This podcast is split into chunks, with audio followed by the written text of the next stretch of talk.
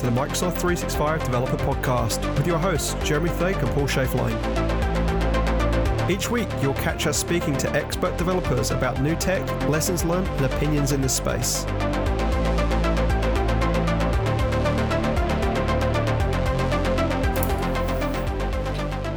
Hi, Paul. How has your week been? My week has been very interesting in Power BI, and I've learned I'm not a statistician.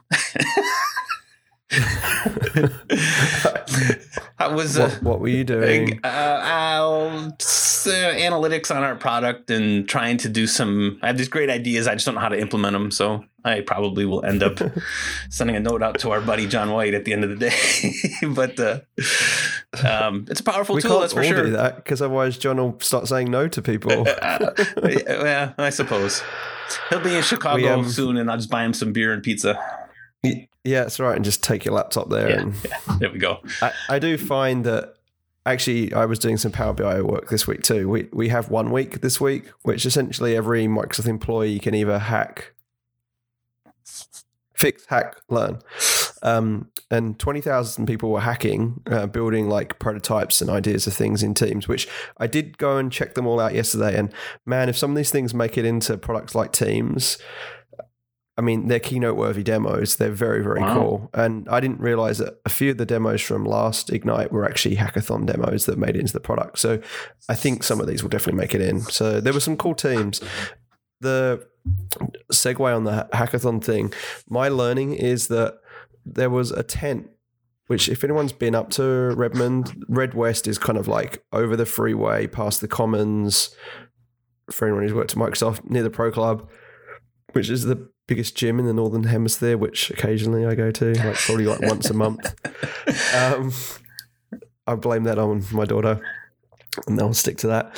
But um, anyway, I digress. The tent was enormous, and we I walked in yesterday at like one o'clock. I was like, oh, I'll just do a quick round to see what everyone's doing, and it took me four hours to get around all the tents. It was probably more booths than what you get at Ignite. Obviously, wow. the booths weren't giant, but they were small, like booths. And my biggest takeaway was is all these guys are so smart, and that Microsoft is enormous. That there's this many people that are like encouraged to basically cancel their calendar, cancel their real work, and work on hacks. But the huge, huge takeaway, other than the fact that Microsoft is enormous and it was just like overwhelming, was engineers need program managers and marketing people because half the booths names were really odd and you had no idea what they were. and so a lot of them I was just like, yeah, pass, we'll walk on to the next one.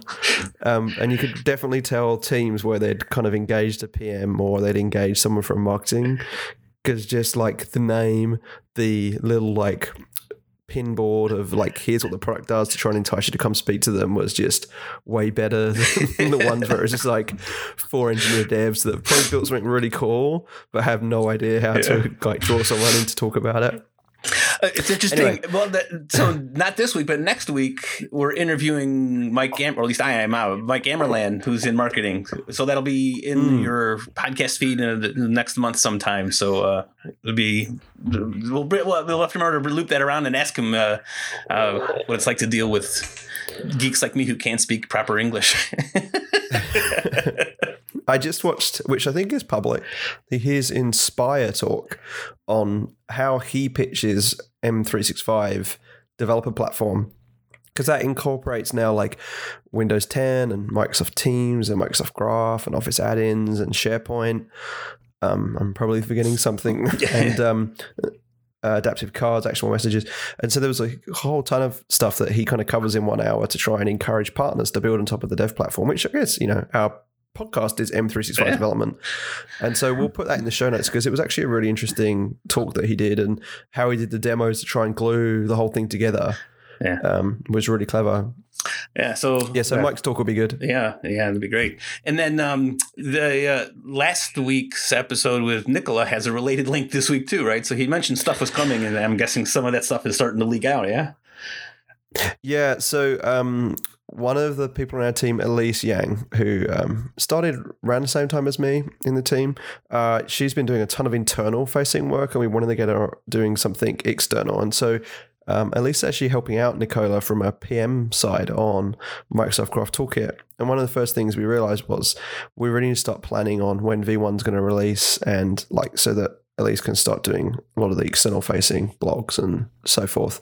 And Nicola was like instantly, he'd been on traveling for a bit, but went in and put together a plan and um, explained what the new components are that are going to preview and some of the ones that will get improvements and what providers will ship and so forth with all the links to the individual work items as well. So he their teams their small team is working out completely in the open. And I think to me the most exciting thing is the fact that we'll have people pickers and person cards um, in in the toolkit, which is awesome. Um, so yeah, if you're not if you haven't tried the cool toolkit, go try it. Um, but um, also, if you're just intrigued on what components are there, that that release plan is really cool just to see how quickly going to start tracking on this stuff. Yeah, that's again, if you're in SharePoint, things are somewhat easy with its built-in controls. But if you're not in SharePoint, this is the way to go. So, looking forward to seeing that. Yeah, and if you didn't listen to the episode, go back and subscribe to the podcast. Yes, and listen to the toolkit. Yes, and and cool stuff is on the way. That absolutely.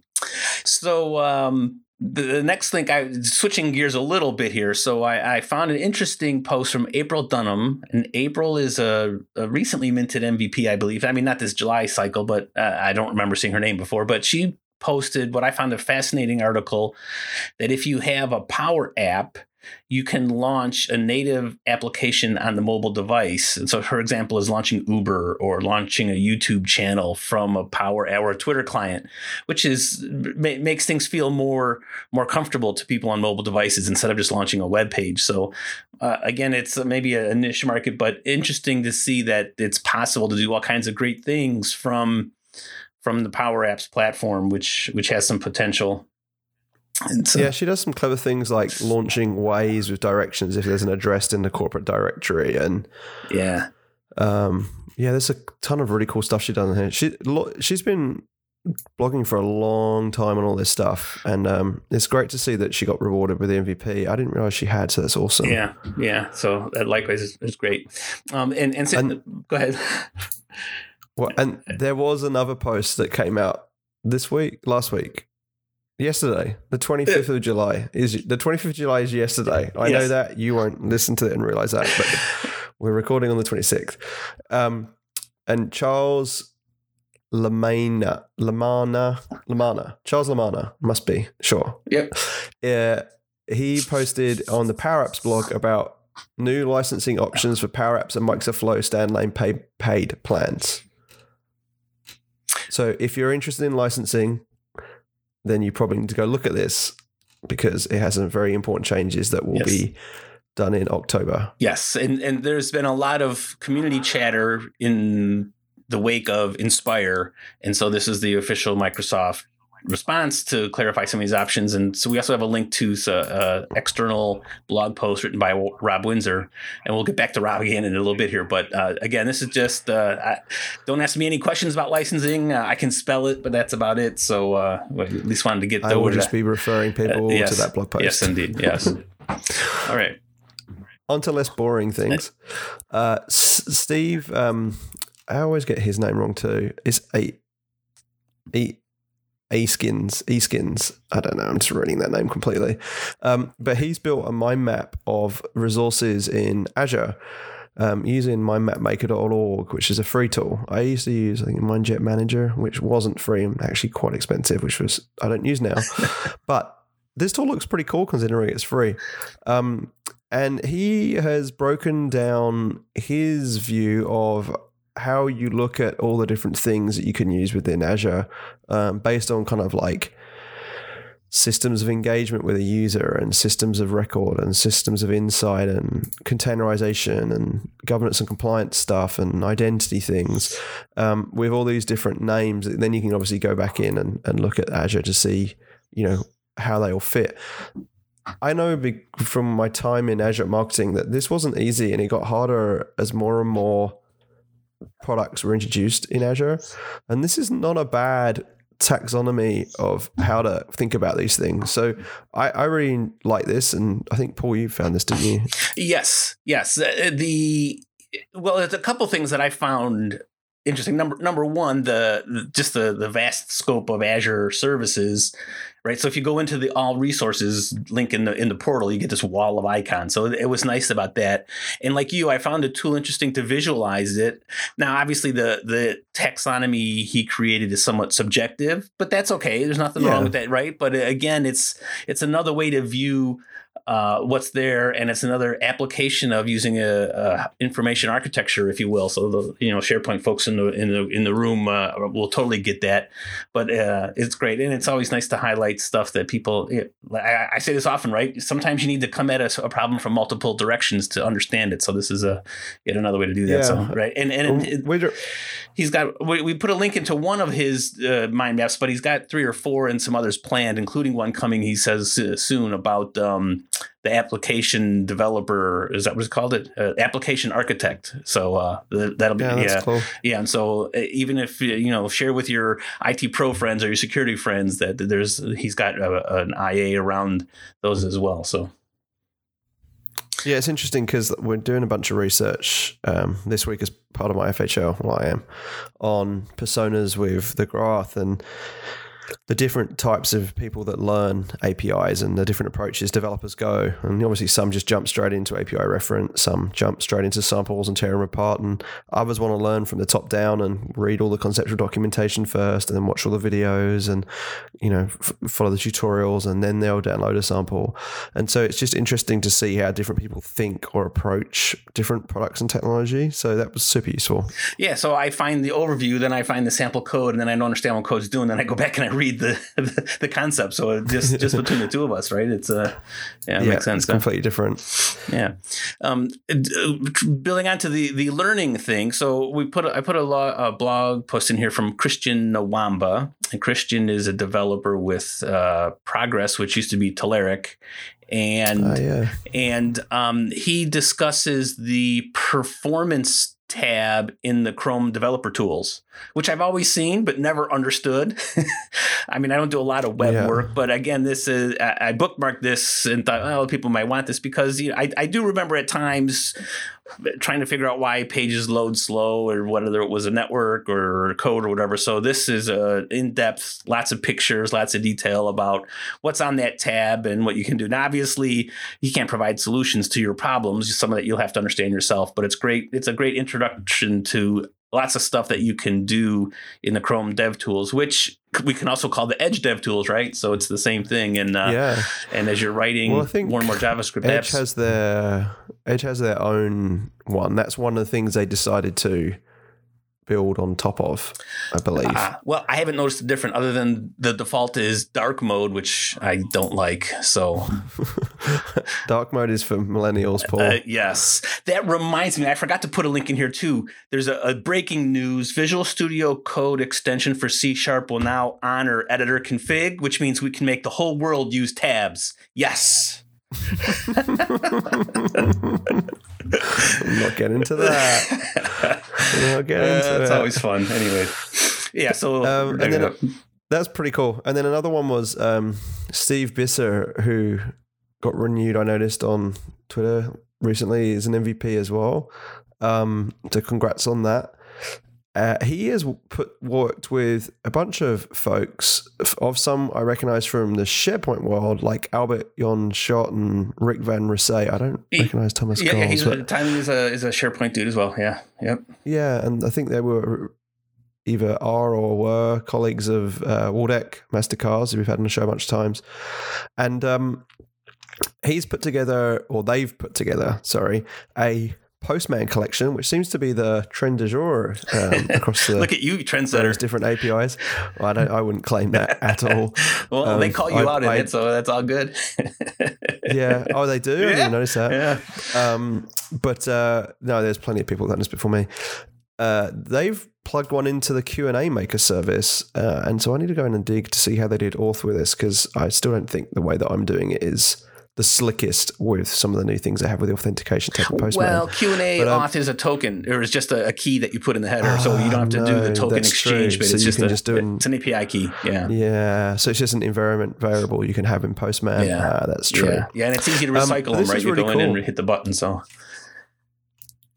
Yeah, so this is really cool. So if you're doing anything with Q and A Maker, um, I would definitely encourage you to go check this out because I feel like this is a super easy way of setting these things up, um, as opposed to you know sometimes that UI is a little bit extra work, I guess you'd say. And as a developer, the more things you can do via API calls, the better. So that's a really cool one. I like that. Yes, and you know, so we've used Q and A Maker at N three six five, and and it's quite simple to get started. Obviously, you can do the SDK and make do a call, and you get an answer, right? But not why, right? Mm-hmm. Inevitably, people come back can say, well, why did it answer with this instead of that? And so you want to dig behind the scenes or perhaps provide the, the feedback to tune the, the Q and A service. So yeah, it's uh, awesome, awesome stuff to get in there. So thanks. And, and they also on that blog post, he links off to a uh, YouTube channel. So after you're listening to our podcast, if you have more free time, you may want to see it, tune into to their YouTube channel. So just don't listen to a YouTube channel if you are driving or if you're Juan and you're cycling to work, because well, we know Juan listens to us when he cycles to work. But you can listen, you just can't watch, right? Although I'm not it's sure. True, but it's just too hard. It's like squirrels. Like you just kind of want to. yeah. All right. So uh, back uh, this week, uh, about a week or so ago, I had a chance to sit down with Rob Windsor, and uh, I asked Rob to introduce himself, and he was totally uh, blew me off on that. But Rob is a, share, a longtime SharePoint MVP and developer based in Toronto, Canada, and and Rob and I have uh, had a margarita or two back in the day. But uh, he was gracious enough to sit down and we chatted about using Azure Functions being called from either SPFX or Flow and and and, and Power Apps. So it's kind of uh, we didn't focus much on on the Power platform at all. Really, it was more how developers can use Azure functions and connect back into SharePoint or whatever backend services you need. So it was it was uh, uh nice to catch up with Rob. Yeah, and I definitely didn't want to. Be, well, I did want to be on it because I really like talking to Rob. But at the same point, um, I'm working a little bit with the Azure Functions team at the moment to try and work out the story for Graph moving forward because we haven't had much success with the bindings with Azure Functions with Microsoft Graph. And so I wanted you guys to chat without me kind of going in there and in, not interrogating him, but you know trying to find out how we can make it better. So thank you for doing that show solo. Yeah, no, yeah, no worries.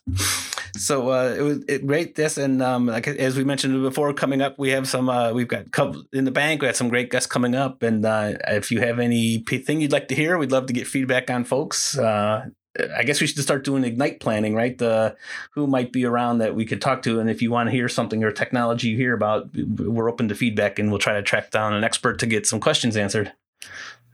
Yeah, and also one big ask of everyone that's listening please subscribe to the podcast in either you know Pocket Cast, iTunes, or Google Play, or Stitcher, or wherever else you have your regular occurring podcasts. And also, could I just get one, you to tell one person about the show?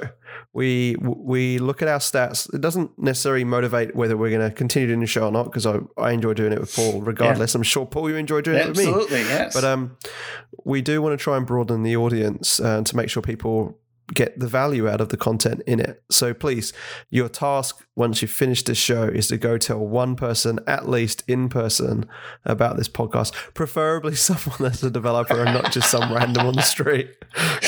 I don't want anyone being knocked out. I, I, have a very, very large family, so I have I have dozens of people who say, "Oh, that's nice," and then ignore me. So I don't need any of those. We need actual developers who will listen. Cool. Well, everyone, have a good week, and uh, you have a good weekend, Paul. Yeah, and uh, we'll speak to you next week. Right, yeah. So today I'm just here with Rob Windsor. Welcome to the podcast, Rob. Uh, thanks for having me. Can you tell our listeners a bit about yourself? I am uh, the, the, standard line I use is I'm uh, an organic machine that converts caffeine into code. I'm a developer, been a developer basically all my career. Um, started in SharePoint development in like the 2006 kind of time frame. Yeah. Um, I mean, if you want to go all the way back, I can take up the entire time. I mean, I started doing development in the early '90s, doing like Clipper and DBase and that kind of stuff. I don't know. I don't know if anybody really cares about any of that, right? Uh, uh yeah, those may not be part of the Microsoft 365 suite. Yeah. So, yeah. So, um, nor is COBOL and RPG where, where I started. Yeah. So it makes sense. Yeah. So I was, so, I was doing uh, .NET development. You know, um, so I mean, since .NET started, and doing a lot of um, client and ASP.NET development in like the 2004, 2005 timeframe, maybe five and six. Uh, and all of a sudden, like SharePoint, it wasn't SharePoint projects, but it was projects that involved SharePoint in some way. Um, so I started to learn a little bit more about SharePoint and I looked at the dev model in the 2003, like with SharePoint 2003, and I said, no way, I don't want to touch this with a 10 foot pole. But once 2007 was coming out and, and there was a better integration model with ASP.NET, that, that's when I really started looking at it. And uh, of, of, course, once you get any kind of experience doing SharePoint development, um, it's you know you, you kind of get well. For a while, I got pigeonholed, so that's really all I yeah. that's really all I got allowed to do. Um, I've had a couple of uh, uh, major projects that weren't SharePoint since then, but you know the vast majority of the work I've done has been SharePoint development on all the different development models. Okay, and so uh, the, today I want to focus more on some of the recent stuff that, that recent models, if you will, uh, right? So uh, you and I have you know known each other quite a while, and we've been at many uh, uh, conferences together, and um, so I, I know you've been working with SharePoint Online and SPFX and TypeScript stuff, but one comment you made that really piqued my interest was that uh, Azure functions with SharePoint. And so, uh, can you give it? Let's start at the beginning there, right? So, what was the use case, or why did you start using Azure functions to call into SharePoint? So there's been two things, two projects um, that I was involved in where I thought Azure Functions was the was the right solution. So one was, uh, and this, this, actually this one never got to production, but it was it was sort of like proof of concept for a client. Um, they were building a Power App that needed to generate a bunch of tasks in in SharePoint task lists, and um, you know, I, I, thought, well, trying to do all that in a Power App, that that logic might be a little bit tricky. So I thought, how can we do that outside of the Power App? And Azure Functions was kind of the first thing I looked at. So um, the proof of concept, we built an, an Azure function that took some input from the Power App, generated the tasks. Um, and then we enabled the use of that Azure function through a custom connector um, with with the Power App. And um, the second scenario, which did go to production, was uh, a client wanted to have a common header in both modern and classic in SharePoint Online. Um, so they wanted so uh, in in modern it was easy; it was just the application customizer extension with SharePoint Framework. Um, with classic, we used a custom action, but what that required was that every single site collection that existed or was going to be created in the future had to have a couple of uh, configurations done on it to ensure that that custom action was there and it was configured properly. Um, and um, I, I, continue to look. I, I, as far as I know, there's no webhook for site collection creation. So the the way we solved that was to build an Azure function that ran on a timer that would iterate through the site collections and see if the configuration that was necessary was done, and if it wasn't, then it would go ahead and and do it.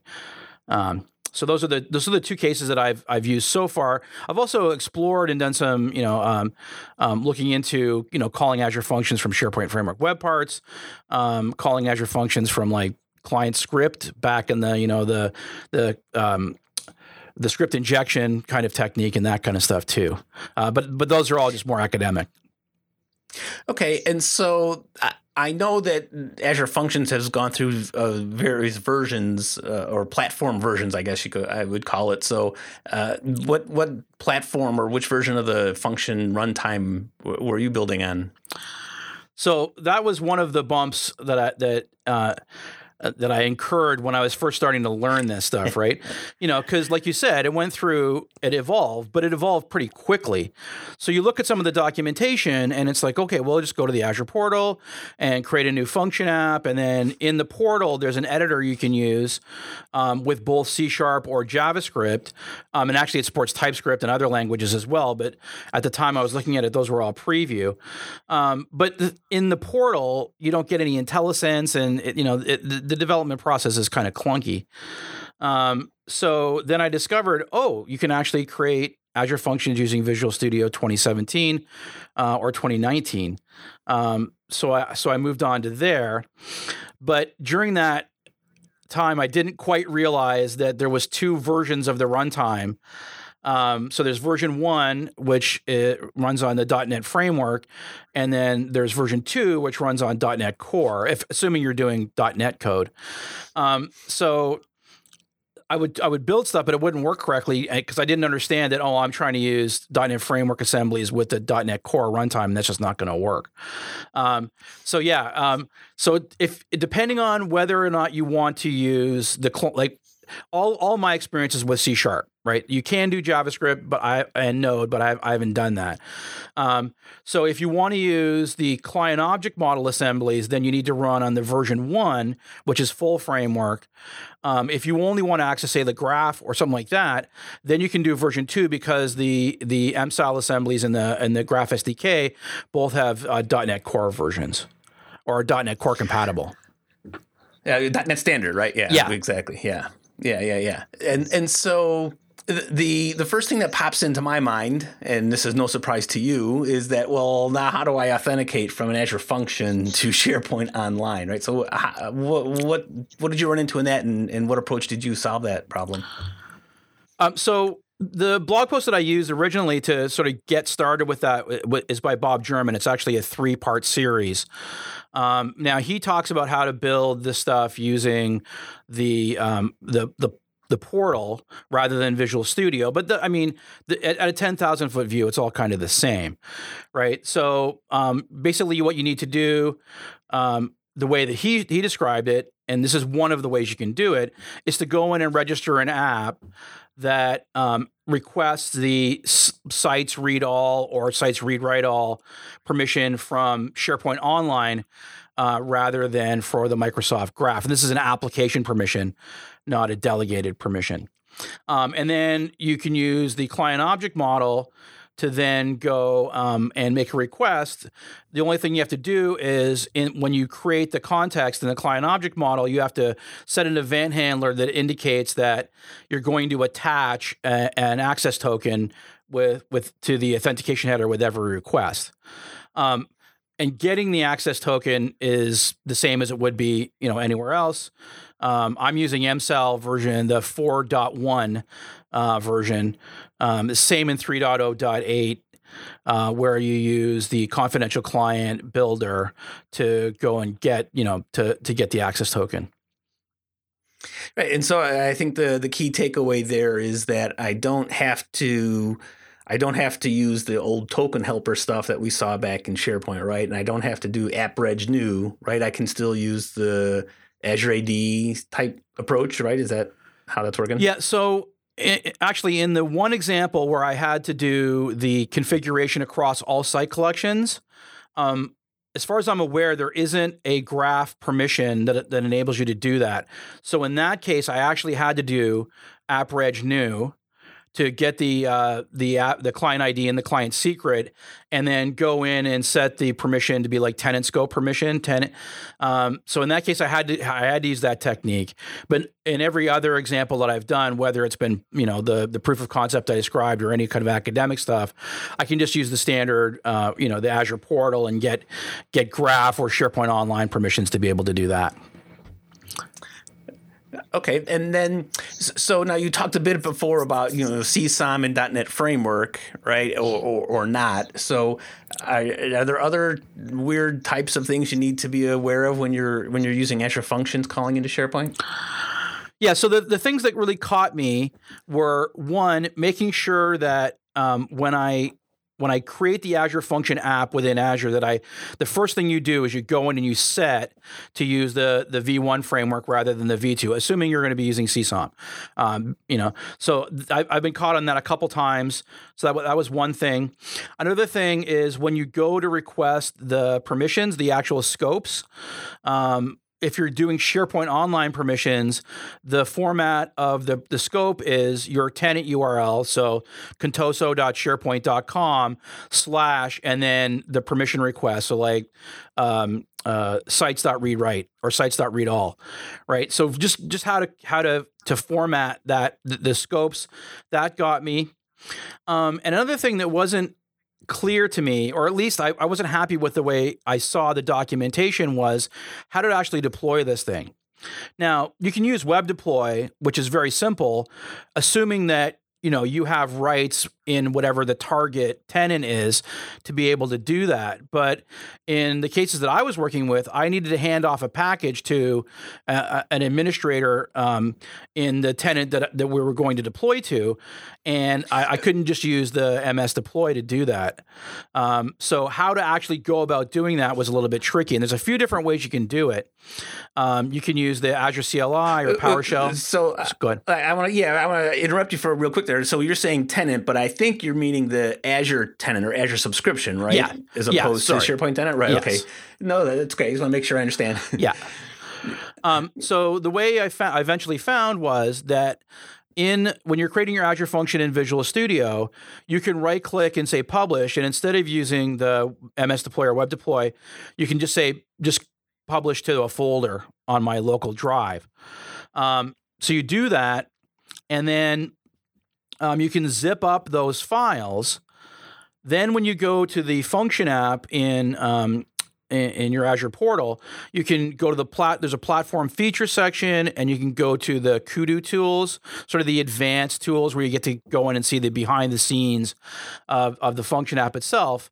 And then there's a tool you can use where you can just drag and drop the zip file onto um, sort of this this designer or this uh, configurer, and um, it will then go and do the deployment that way. But uh, you know, I, I found that if you have a you know if you know the administrator, you know that they have um, a lot of background, then doing Azure CLI or PowerShell isn't a problem.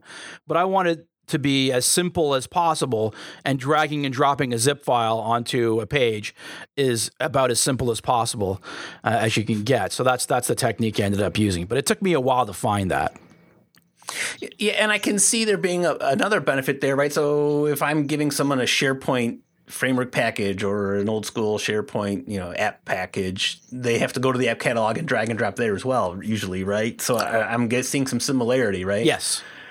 Yeah. Again, you, simplicity is the you know is is the key there because. You know, most of the clients that I'm working with are small to medium size.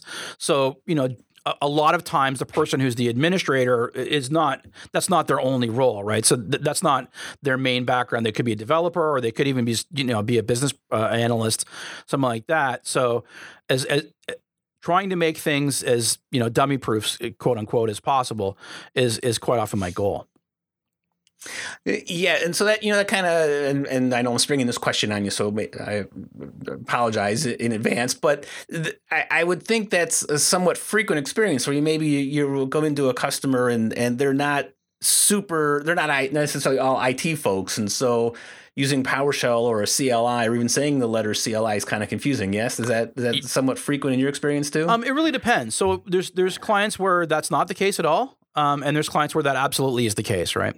Um, and again, anytime so, so not only do you have to say, okay, we'll go ahead and use the Azure CLI, but they might go, well, I, do I have this installed? And you have to go through the process. Okay, well, here's the process you use to get it. And so, um, like I said, if I can avoid doing, you know, if I have to do that, I'll do it, and I'll put together a document that explains it. But if I can avoid doing it, then I'll I'll try to do that.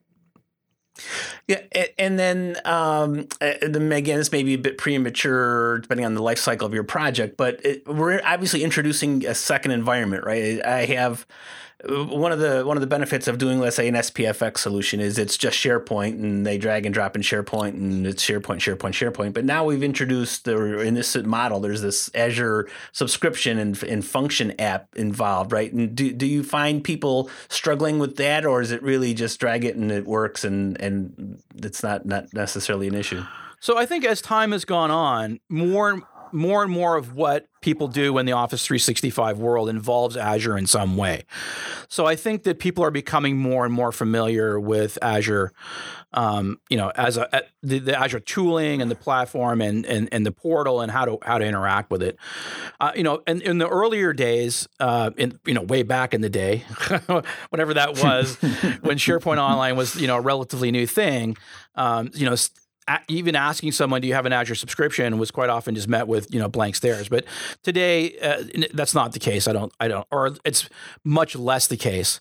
Um, you know, most people today I found have some experience working uh, with some parts of Azure.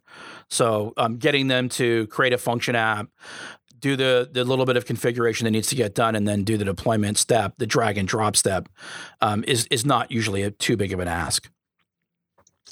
Okay, and now uh, the I know that you did uh, an interview with uh, the Cloud Show guys about Flow, right? But I, I, and and we can link to that in the show. But to me, that's a natural. Or Azure Functions or calling SharePoint from an Azure function is a natural companion to something like Flow or Power Apps, right? And so, do you find that being a, a, a great alternative for developers? Obviously, a, a power user is not going to do that, but do you find it helpful to to have this as another uh, tool in your toolbox? Yeah, absolutely. So when when you when you hit a point where you know trying to create a an expression whether it's in power apps or flow that you know is, is going to be super complicated or is going to require you know i have more experience in flow than i do in power apps. But let's say in flow you know i'm, I'm going to have to create 20 actions that that does whatever this thing that i need to do is. Um, and i could easily do that in an azure function then that's absolutely something i look at. The one thing that you do need to be aware of is the the action that you use to call the Azure function since February has been is premium. So there is a licensing cost implication to making that decision, right? So as long as you're aware of that and you you you do a sort of cost benefit analysis, um, then then you know I would absolutely look at at you know look using Azure functions to enhance both Power Apps and Flow. Yeah, yeah, and I, I, I certainly don't want to wade into the licensing discussion. Uh, no, no one's going to want to listen to 17 hours of licensing talk. So we certainly, but but yeah, obviously, like you say, the cost benefit analysis and being aware of these options is certainly worthwhile. And and even even if you know you're in an enterprise, maybe it doesn't have to be an Azure function. It could be a web API that you host instead of fun- whatever. There's lots of different choices there. So that's, that's great exposure. Yeah, there's definitely lots right? of different options yeah. there. Yeah, yeah. And and then now, so uh, do you have a broader? I guess the next question I have is really around the the SharePoint things that you're that you're calling, right? So do you end up doing a lot of what I want to call CSOM legacy type SharePoint thing? I mean, why why would you go to functions to call SharePoint? Is it because the, there's something that's not yet in Graph or something that's not yet modern, or is it really just uh, what what's good for the developer is good for the good for the business? Well, I think there's lots of different reasons why you might want to do this, right? Um, so, for one, eh, you know, we're we're if we're doing SharePoint framework or another thing that I do still quite a quite a bit of is script injection kind of work um, in the in Classic, right? We're writing client side code, which whoever uses whoever uses it can see it, right? Um, so if you have some kind of um, you know custom business logic or inter- intellectual property that you want to protect, um, using a web service and Azure Functions is, is, an easy way to build a web service, um, is a way to protect that, right? So um, that that's one example. Uh, again, you know, there's a lot of things that you can do um, in JavaScript with lots of code that you can do in C sharp with uh, you know less code or, or more maintainable code. So that's that's another reason. Um, a, a, third one. The whole declarative permission thing with the SharePoint framework and the Microsoft Graph, um, it can be. I, I think it can be problematic, right? Because anytime you you create a web part or an extension that declares I want to use these permission or I want I require these permissions, right? Um, as soon as those permissions are granted, they're granted tenant wide. So any other web part or extension can can use those permissions. And um, it, for simple things, that that's fine. But let's say, for example, I'm going to have like read email from all accounts. Well, I don't want to grant that tenant wide. So what I can instead do is create an Azure function that has uh, an app that has that permission, and then call that Azure function from um, from my SharePoint Framework web part or from my extension, and that way I can say, well, in this, you know, who's calling me? What um, do I want to allow you to make that call or not? And I'm not just sort of granting it a tenant wide where anybody can use it without me really knowing um, that they they're doing so.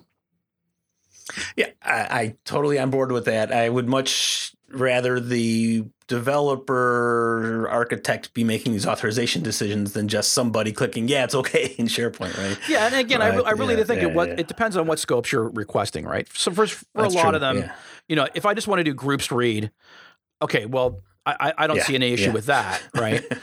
Everybody can read every group already, yeah, anyways, exactly. Right? so, yeah, so, so that exactly, one I'm fine with. It, it is. It, you have to look at it on a case by case basis. Should I do this right. here or should I not do that there? Yeah, yes, that, that's great. Um, this is all fan, fantastic information, Rob. Thank you. And that now, so uh, as we mentioned at the top here, I've seen you at numerous conferences. Do you have uh, other stuff uh, on the docket where people might be able to uh, come see you and talk to you? Uh, SharePoint Saturday New York is coming up uh, in a couple weeks. I'll be there.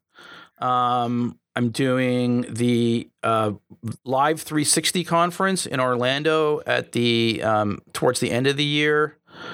Uh, geez, I didn't prepare. I should have looked up in my my calendar all, all the things that I've got coming up. Uh, yeah. So, um, and for folks listening, that Live 360 show is fantastic. One of my favorite. I, I won't be there this year, but that's uh it's a it's a, a great show. Rob and I spent many hours at that place, especially at the Margaritaville's uh, revenue is going to drop drastically from year to year just because of yeah, that. Exactly, exactly. Yeah. Um, and how about on on social media, folks? How do folks get a hold of you on social media? So Twitter, it's Rob Windsor, all one word. Um, I just go- just Google me. I guess really is the yeah, easiest way. Go, yeah. I got uh, uh, you know LinkedIn and Facebook, but I, those those are more. Well, LinkedIn is more business connections. Really, the my main communication mechanism is Twitter. I have a blog also. Um, I'll have to look up my URL to my blog. Just give me a moment here. Yeah, we'll, we'll, we'll just bingle oh, it. Yeah, you can, can put it in the show notes. Good. Um, blogs.msmvps.com slash Windsor. So we can put a link to that in the show notes. I, I, I, don't blog as much as I would like to. Um, uh, and, and, and quite often uh, I'll also do YouTube videos. So I have um, a YouTube channel as well. I can give you the, the link to that. We can put it in the show notes. That would be fantastic stuff. And I really appreciate you taking a little time out of your day and uh, uh look forward to chatting again next time we're in person. Yeah, glad to do it. Thanks very much.